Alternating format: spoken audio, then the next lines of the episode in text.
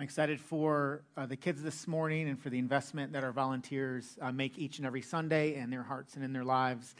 Uh, my life was changed by God in part through the faithfulness of Sunday school teachers who over the years poured into me. And so whenever I, I see the kids uh, walk to the back, I think to myself, boy, God's going to do a good work in them. And so I'm, I'm excited to see what God does this morning. Uh, well, you have likely heard uh, some variation of the saying if it looks like a duck and swims like a duck and quacks like a duck, it's a duck. Only uh, when it's not. Uh, you see, apparently, there are times in life when uh, something or someone may pretend to be something that they are not. Uh, when this happens, it throws us for a loop and it catches us off guard. Uh, last week, uh, we finished our passage in John chapter 8, verse 30, that reads, And as he, Jesus, was saying these things, many believed in him. Now, I don't know if you remember the passage from last week, but it was one of those passages that was difficult uh, to hear uh, Jesus said what may have been perceived as harsh words to the audience. He said to them in John chapter 8, verse 23, You are from below, I am from above. You are of this world, I am not of this world. I told you that you would die in your sins, for unless you believe that I am He, you will die in your sins. So there's a group of people who clearly rejected Jesus. And Jesus is telling them, You don't know me, and you, don't not, you do not know God. You're from below, I'm from above. You're of this world, I am not. I am going to be with the Father, and you will not. Now, clearly, uh, if you're hearing those words, uh, I think it's safe to say, not good news. Right? You can imagine that is not going to be received well. But then as you're reading the passage, it, it ends this little section in John 8 30. As he was saying these things, many believed in him. And you're thinking, I'm thinking, come on. Like, that is good news. Like, there's this group of knuckleheads. They don't believe Jesus. They don't know Jesus. They're from below. He's from above. He's going to the Father. They are not. That's unfortunate. But, but these folks, in John chapter 8, verse 30. You read about them and you're like, many believed in him. I think last week I even asked you, do you? Many did. Do you believe in him? So you're reading this and you're thinking to yourself, well, this is cool. I mean, there's a group of people that see the beauty of Jesus. They're committed to know him and to follow him and to love him. And then I don't know if you caught it when, when Russ was reading the passage this morning, but Jesus is speaking to the crowd, to these people, the many who believed in him, and said to them, You, believe, you belong to your father, the devil, and you want to carry out your father's desires. Uh oh. I mean, these folks in verse 30 that I was thoroughly convinced were in apparently are not. You know, sometimes when we read the Bible, we divide people into two categories. Uh, we, we say that there are, are those who don't know God, uh, they claim they don't want to know God, they're not interested in the things of God. Maybe they would say, I'm an agnostic or I'm an atheist or uh, any number of things, but they're like, I'm not a follower of Jesus. They're open and honest about it, they're clear where they stand. And then sometimes we think, well, there's, a, there's another category of folks, and they're, they're in. Like they, they've bought into the claims of Christ. They've devoted their lives to trusting in Jesus and following Jesus and loving Jesus. And we just sort of assume that people are in one of two categories. But what Jesus does here is points out uh, another category. And the other category that Jesus points out is those who claim to know Jesus or love Jesus and follow Jesus, but not truly uh, be disciples of Jesus. They claim to know God and they do not uh, know God. And he was saying these things, and many believed him. Followed quickly by you belong to your father, the devil, and you want to carry out your father's desires. I don't know about you, but sometimes when I read a passage of Scripture, I, I come across a verse and I think to myself, that's a coffee cup verse. I don't know if anyone has a coffee cup with a, with a Bible verse on it, likely Jeremiah 29 11. You know, for, for I know the plans I have for you, declares the Lord plans to prosper you and not to harm you. You, you put your, your cup of regular coffee in that cup man, that, that gets you excited in the morning. You know, th- those are coffee cup verses. And then there are other verses that you, you don't read on the side of a coffee cup. Like if you have one of those cute little flip calendars on your desk with like verse for the day, this verse isn't, isn't in that calendar. If you wake up in the morning and kind of close your eyes and you're like, I don't, I don't know where to go in the Bible, and you just kind of open it up and you point to something, if you point to this verse, you're thinking to yourself, best two out of three.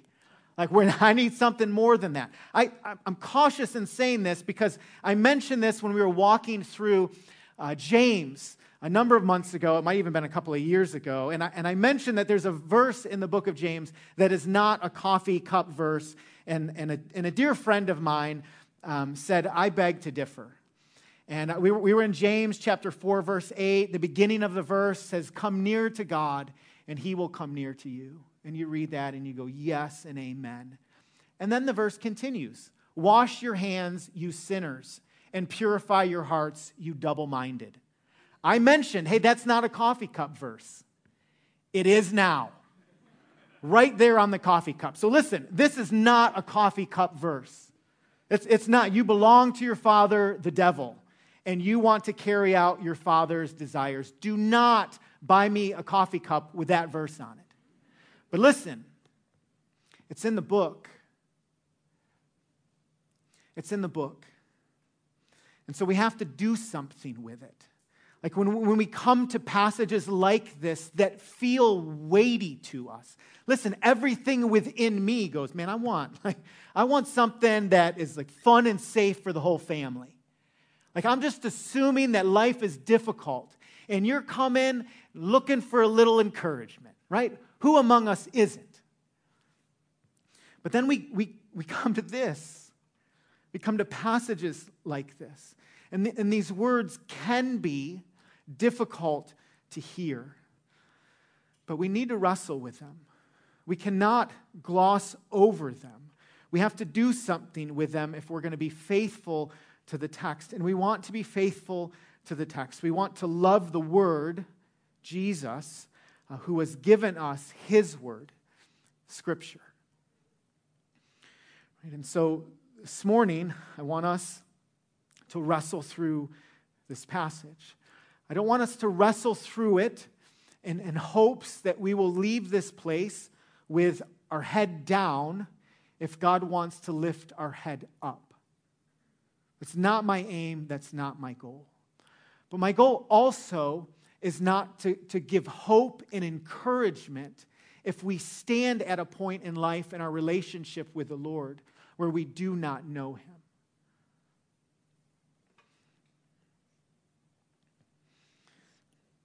I want us to know Him. John wrote at the end of this book that he wrote these words, these words, um, to you and to me, so that we might believe that Jesus is the Christ the Son of God, and that by believing, you and I may have life in his name. It's not written primarily to frighten us or confuse us or fill us uh, with fear. Uh, but we should be sober uh, when we come to the text.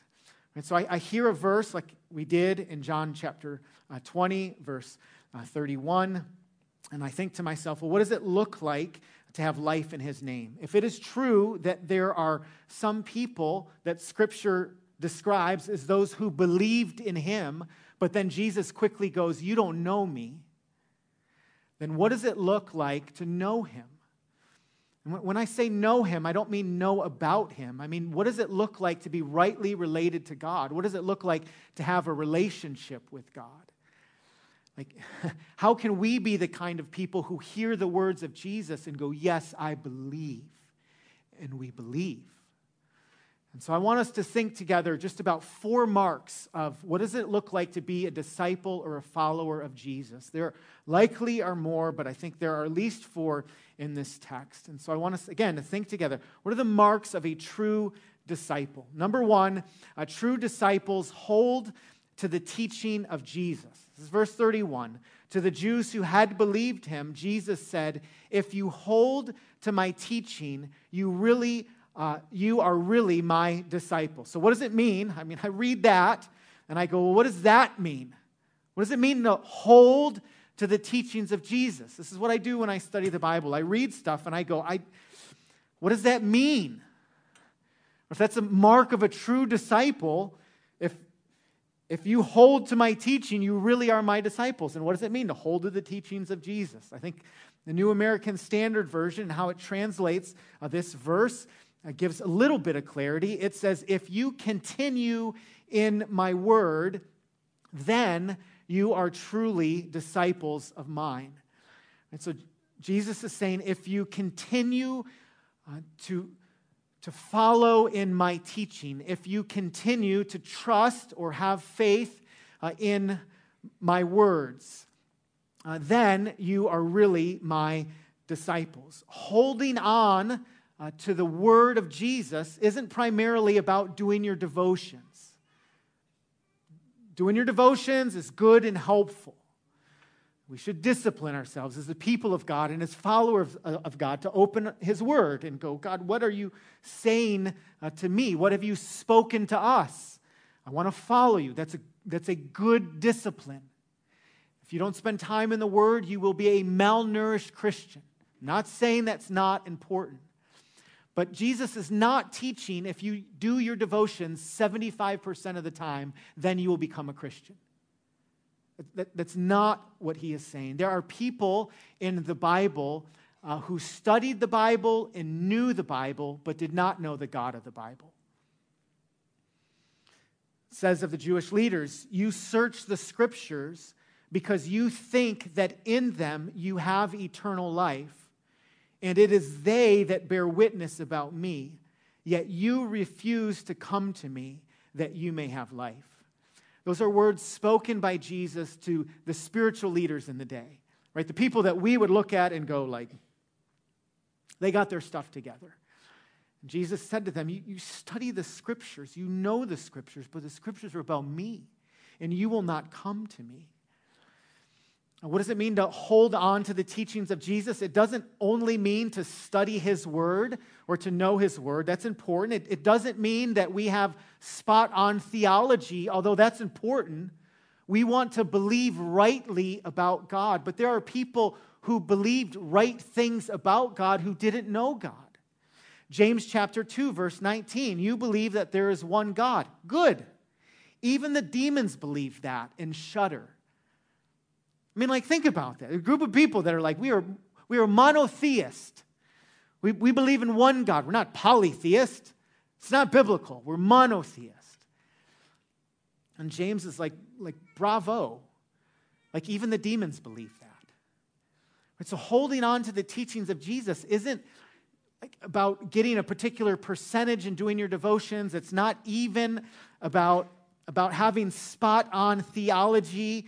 Um, as, as we think about Jesus, although that is important, those who hold on to the teachings of Jesus are those who continue in the faith. The people who continue in the faith. We've already seen in the Gospel of John examples of people who are following Jesus, right? They hear his teachings. They even may acknowledge that they're interested in his teachings or love his teachings, and then they tap out when he teaches something they don't like. Like there, there are people who, by all appearances, are going, hey, we're, we're in. We're in. We, we like this guy. We like what he has to say until he says something they don't like, and they go, we are out. We are not following him anymore. What he is saying is weird. So, so when, when we're told here that one of the marks of a true disciple is someone who holds on to the teaching of Jesus, I'm not suggesting that people can lose their salvation. Uh, I, I don't believe that that is taught in Scripture. I don't believe that's biblical. Listen, I know not everyone is on the same page. You can take me out for coffee. We can discuss. I'm always open to that. Uh, get an Americano. It's going to be like $5. Buy me coffee and we can talk about it. John chapter 10, verse 28 and 29. I give them eternal life, and they will never perish, and no one will snatch them out of my hand. My Father, who has given them to me, is greater than all, and no one is able to snatch them out of the Father's hand. So I, like, I believe there are passages in Scripture that cause us to have a rock solid assurance that God who saves us keeps us. That, that, that there's not a time where he, he's looking around in heaven and going, man, what, what did I do with James? Has anyone seen James? Has anyone, I just put him, I put him somewhere. Has anyone seen? I don't think that happens. But listen, there, there are times in Scripture where we come across passages and people who seemingly were in all of a sudden are nowhere to be seen. And so we have to do something with that. Now we can look at that and we can go, well, they're just they're they're backsliding. They're in. I mean, they filled out the card, they tossed in the stick, they said the prayer, like they're like they're good. I don't know. John says in 1 John chapter 2 verse 19, they went out from us. They were in, but they went out because they were not of us. If they had been of us, they would have continued with us. But they went out that it might become plain that they are not of us. It's a sign that someone is a true follower of Jesus, a disciple of Christ, is they, they continue in the faith. And time is a great revealer. Time is a great revealer A true disciple continues in the faith. As a side note, when I talk about being a disciple of Jesus, I'm not talking about like a, a super uh, subcategory of Christian. Like sometimes when we, when we talk about followers of Jesus, we go, well, there are, there are unbelievers, there, there are believers, but they're kind of JV. Like they play AAA ball, maybe double A. But then there's the disciples and the disciples, they're, they're major league, they're varsity. They're the ones that are real serious about the things of God. I do not think that Scripture makes that distinction. And if you're a follower of Jesus, if you've placed your faith and trust in Him, you're a disciple. You are a follower. You are a learner of the ways of Jesus. So, true disciples uh, continue in the faith. Secondly, true disciples know the truth. Look at verse 32. Uh, then you will know the truth, and the truth will set you free. This verse is a verse that is a favorite verse in the academic world. Uh, the thought here is that, that knowledge gained uh, equates to freedom. I mean, knowledge is power. I mean, how many times have you heard that? You get knowledge, and the whole world will open up to you uh, that you never knew existed. No one can take that from you. Right? Sometimes we read this verse and we go, well, that, that's what it means. The truth will set you free. You just got to learn stuff. And if you learn stuff, you'll experience freedom. That is not what this verse means. Um, this verse also does not mean that in our pluralistic, relativistic culture, we can say, hey, know your truth. Man, you just got to know your truth. You be true to you. You're smart. God's given you a mind. You think. You figure things out, and then you just be true to that. And that is not what this verse means. Sometimes we think this verse means hey, you know some facts and some information. Uh, discover some ideas, some philosophies, some explanations that at one time you were unaware of uh, come to know certain categories or labels or definitions that you didn't know before. Be enlightened, explain the unexplainable, and then you will be set free. That also is not what this verse means. Then you will know the truth, and the truth will set you free. What does that mean? It means that you will come to know Jesus, the truth and Jesus will set you free. Jesus said in John chapter 14, verse 6, I am the way, the truth, and the life. No one comes to the Father except through me. Uh, true disciples come to know Jesus as he has revealed himself to be. They see Jesus for who he is. They see him as the Son of God. They see him as uh, the Savior of the world who has come uh, to pay the penalty for uh, their sins. Uh, to know the truth is to see Jesus not primarily as a helper who comes alongside of us to give us a little boost up to God. Jesus is the one who has come to be our deliverer, who rescues us from ourselves to bring us to God. People who know the truth, who know Jesus, see Jesus as infinitely valuable. He is option A, B, and C in life. Like he, he is life, He's all of life. He's all of life. So, what, what does that look like? Because I hear that and I go, well, like, okay, well, what, what does that mean? Jesus is life, or he's all of life? How do I measure that? This is, this is, this is what it looks like. This is from earlier in, in the Gospel of John. Um, it says, Jesus is having this conversation. I believe this is John chapter 6. I could be wrong. I've been wrong a couple times today already. Uh, before I started preaching, before I just want to be clear. Uh, it is the Spirit uh, who gives life, the flesh is no help at all.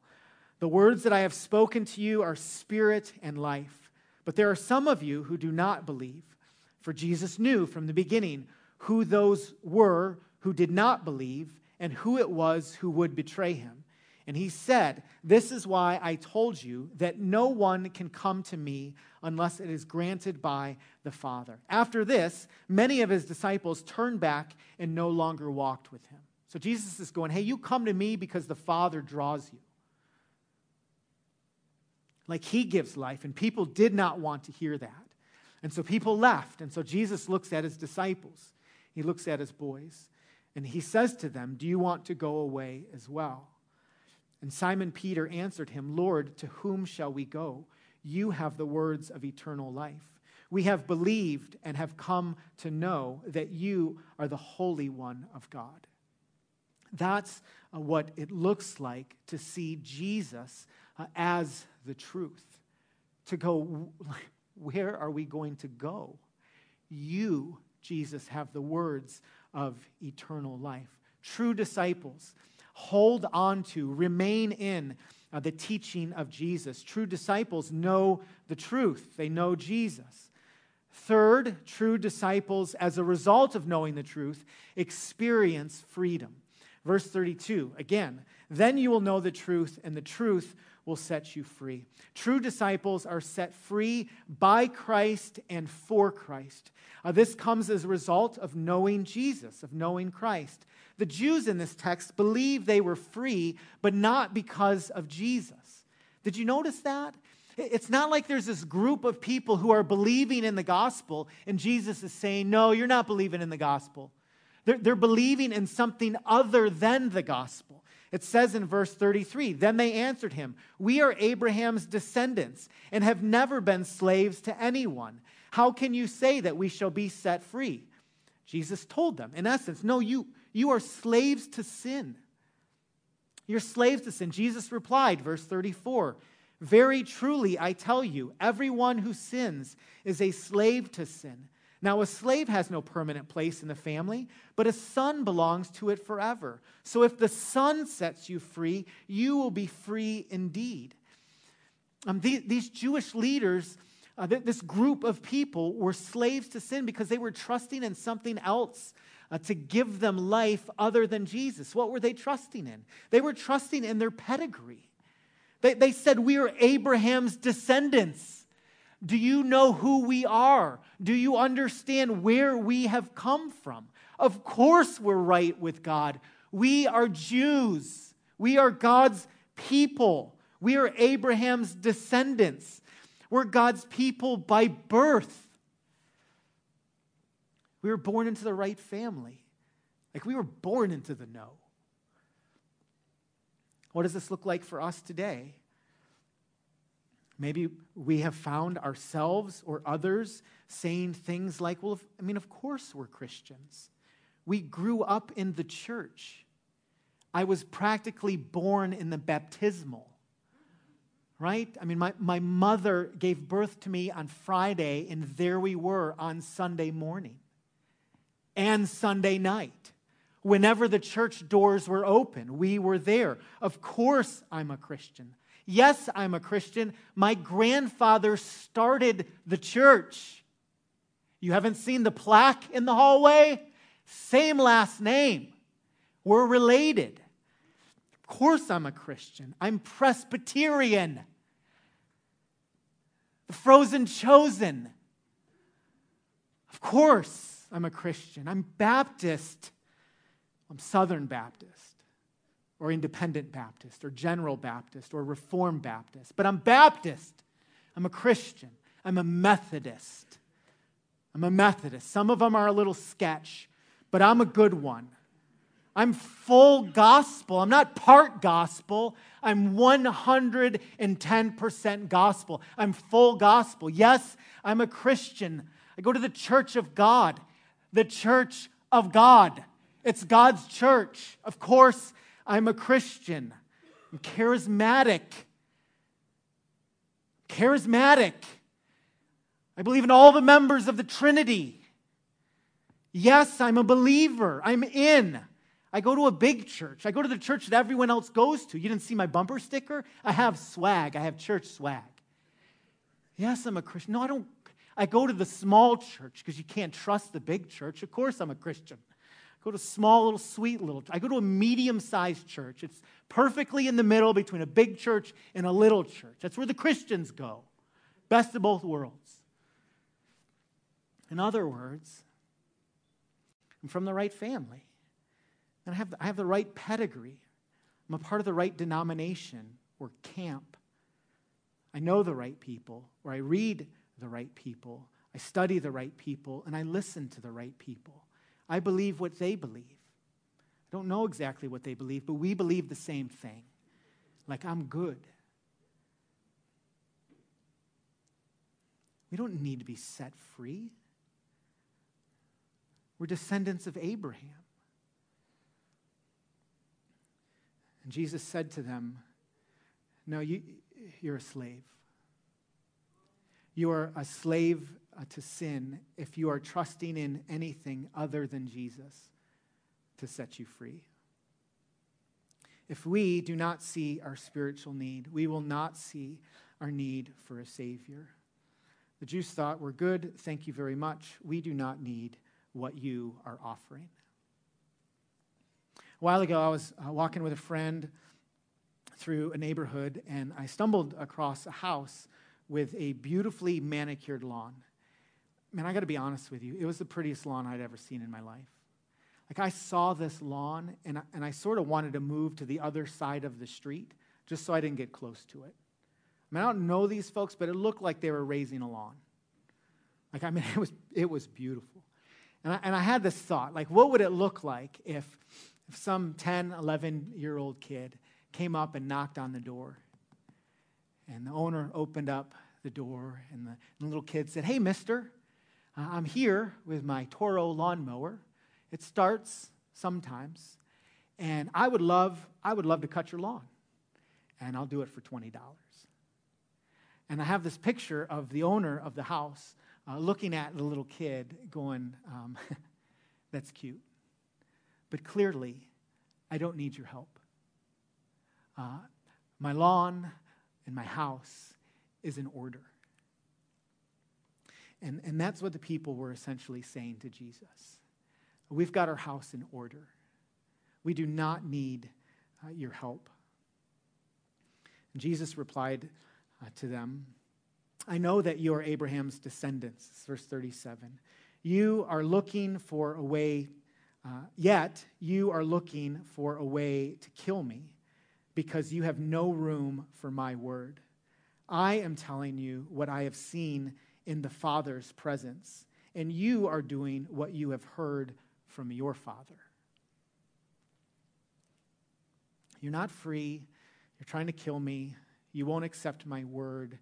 uh, you're playing for the wrong team. You follow your father, not, not Father Abraham, but the devil. Jesus spoke to the people. He speaks to you and to me and says, I have come to be satisfying bread for those who hunger. And he tells the people, But you do not come to me to eat. I have come to quench the spiritual thirst of the parched, and you will not come to me to drink. I have come to be light in the darkness, and you reject the light in favor of darkness. You say you believe, but you are rejecting me as Savior. You say that Abraham is your father, uh, but Abraham, what marked his life was faith in the promises of God. And so Jesus calls them to task. You will not believe my word. True disciples hold on to the teaching of Jesus. Uh, they know the teaching of Jesus. They experience the freedom that Jesus gives. And lastly, number four, true disciples love Jesus. True disciples love Jesus. Verse 42 Jesus said to them, If God were your father, you would love me, for I come here from God. I have not come on my own, God sent me. And one of the marks of a disciple is a love for Jesus. That's clear. I mean, that's what Jesus says. If God were your father, you would love me. So I read that, and the question that I ask is well, what does it look like to love Jesus? I mean, how, how do I know if I love Jesus? Says that we should love him if we're truly his disciples, but what does that look like? There's other places in Scripture where we can go. John 14, 15. If you love me, you will keep my commandments. 1 John 5 3. This is the love of God, that we keep his commandments. Now, I don't know about you, but I read those passages and I get a little uncomfortable. Why? Well, for multiple reasons. Number one, I do not keep God's commandments perfectly. I, I don't. Like I, I read the Ten Commandments and sometimes I'm looking for the answer, all of the above. Like I need help with all of them. So I think to myself, well, if you're truly a follower of Jesus, love Jesus. And I go, do I love Jesus? I think I love Jesus. Scripture says if you love Jesus, you're going to obey his commandments. And so there's part of me where that makes me a little nervous. And then I'm also a little nervous because um, the sum of love cannot only be seen by or in my actions. Uh, what I mean by that is, is I can do something that on the outside looks right, but on the inside, I can be far uh, from God. I can have no love in my heart. I can say to a spouse, or we can say to our spouse, I fixed the faucet. Now get off my back. I emptied the dishwasher you can stop asking me now. I folded your laundry, but it sure would be nice if you would chip in around here. I put some money into your account. I hope you're happy. That is not love. It's not love. That is a checklist. That is duty done begrudgingly. That's not the kind of love that the Bible talks about. Jesus, um, Jesus is calling us to something uh, more. He's not calling us to have a little to do list of commands that we check and we go, God, you told me to do this, I did it. You told me to do that, I did it. He wants more. He, he wants our hearts. I love what author Jon Bloom uh, says in an article, he des- he's describing the love of God, and he writes this God made us to wear our love on our sleeves. He wired us to serve what we treasure. How we love our spouse or children or friends or coworkers or pets is evident by how we serve or neglect them. Whether we love God or money is evident by how we serve or neglect one or the other. In the long run, we cannot fake who or what we really serve. Uh, this is a desire to follow Jesus. This love is a desire to follow Jesus and to be obedient to Jesus out of an affection or a love for Jesus. Our love for Jesus, our love for God, is imperfect. It's imperfect. Every one of us at the end of the day, if we were to assess our love for the Lord, would go, man, I, mixed bag. There, there is one, there is one person who loved perfectly. There's one person, and his name is Jesus. Scripture says, By this we know love, that he laid down his life for us. Romans 5 8, God shows his love for us, and that while we were sinners, Christ died for us. John 15 13, greater love has no one than this, that someone laid down his life for his friends. Jesus lived this out perfectly. Jon Bloom continues to write Supreme love was made visible in Jesus' death on the cross, where the founder and perfecter of our faith pursued his and our full eternal joy through his obedience in the midst of the greatest suffering. God wore his love on his bloody sleeve.